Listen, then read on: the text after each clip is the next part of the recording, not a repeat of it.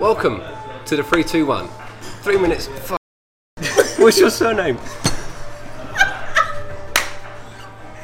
My name is Marciel Ordisho.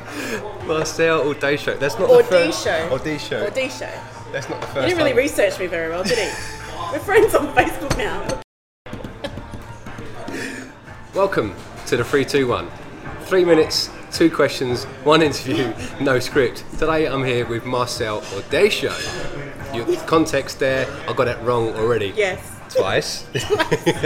so today we are on, we are in Chapels on Whatley in Maylands in Perth, which is a fantastic coffee and tea house and food house. And Chinese tea, which is amazing. We've got a lovely little pot thing going on there. I don't even know what's going on Oolong there. tea. Oolong tea. Yeah. There we go. Silk oolong. Beautiful. Right. Okay. So, in a minute, tell me about yourself and what makes up you. I'll start the timer. You got a minute. Away you go. Well, my name's Marciel, and I am in the world of transformation. And for me, um, I've really been able to step into the true expression of who I am, and that has been to do with many experiences in the corporate world, in my personal life.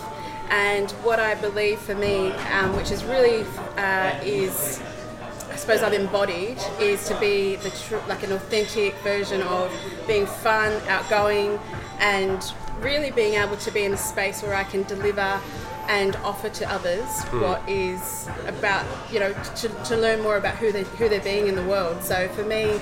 Um, I see myself as a conduit to be able to be an educator um, for people in business, business owners, and people in the world.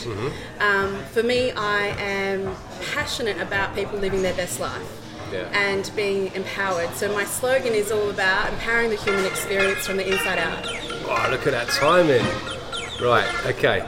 So, powering people from the inside out. Yes. Okay.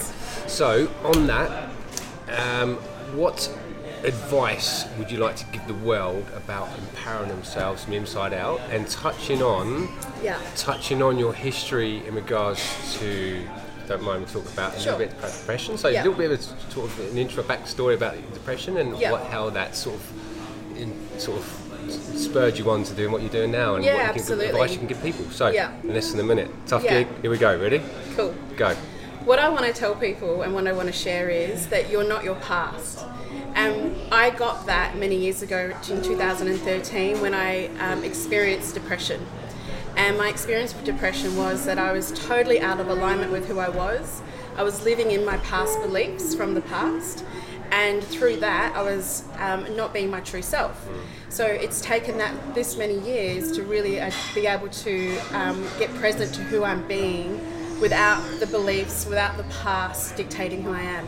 So what I really want to share with the world is empowering the being empowered as a human being is to do that from the inside out.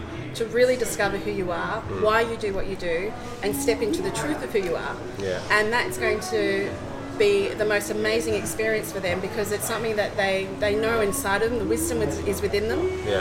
Um, but for me, it's about living out your life, which is, you know, um, with authenticity Yeah. and just to be you.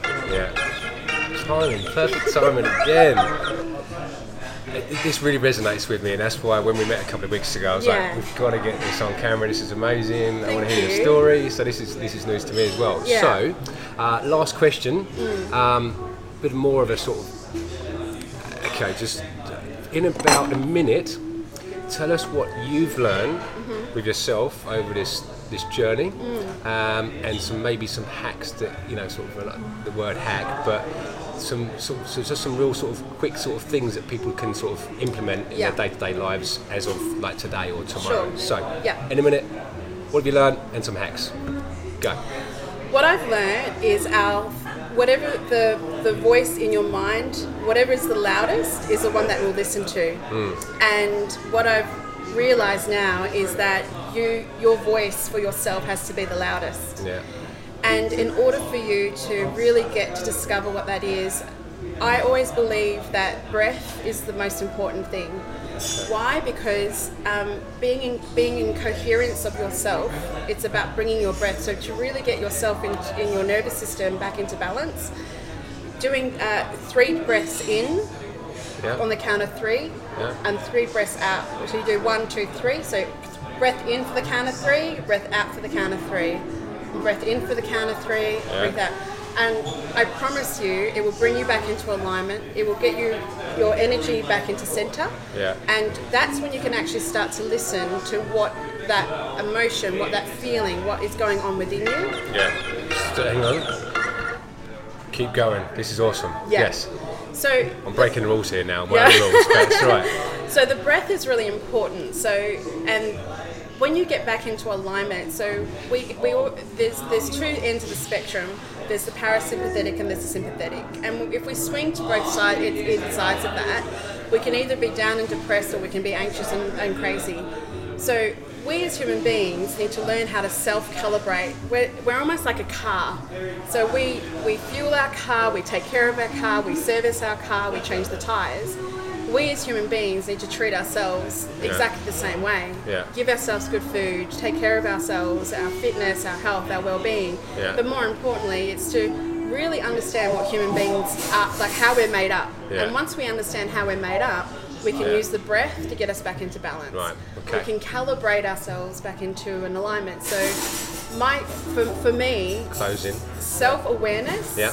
And and being being uh, I suppose aware of self. Yeah. What we say, how we feel Yeah. is really important. Yeah. Because then we can become we can start to inquire that what that is. Yeah. We allow those things to rise. Yeah. We inquire them. Okay. We accept that they are a part of us because one of my big things is Go on. Quickly close. Go on. to be you must become in rapport with self to Yeah. recall, become in rapport with others Yeah. and then you'll become in rapport with the world Very. Ah, this is amazing. Yeah, excellent. I love the advice. Yeah, because I've, I've literally, you know, you can't love anyone else until you love yourself. That's um, right. You, uh, for me, you, you, you know, I, I speak to my friends and family. You know, you believe the lies you tell yourself. That's you know, right. if you're telling yourself, uh, I'm ill or I can't do this, That's I can't. right. You know, it's, Yeah. it's yeah. So, yep, excellent. Right, this is going to be um, a close now. We've gone over the time, but I don't care. um, I hope you got something from it. My name's JK. This has been the three, two, one. Thank you so much. Thank you. I think we're going to stay here and have another couple of uh, lovely tea. pots of tea at Whatley on Crescent. yeah, Whatley on Crescent, Chapels on Whatley. thank So that's a wrap. bye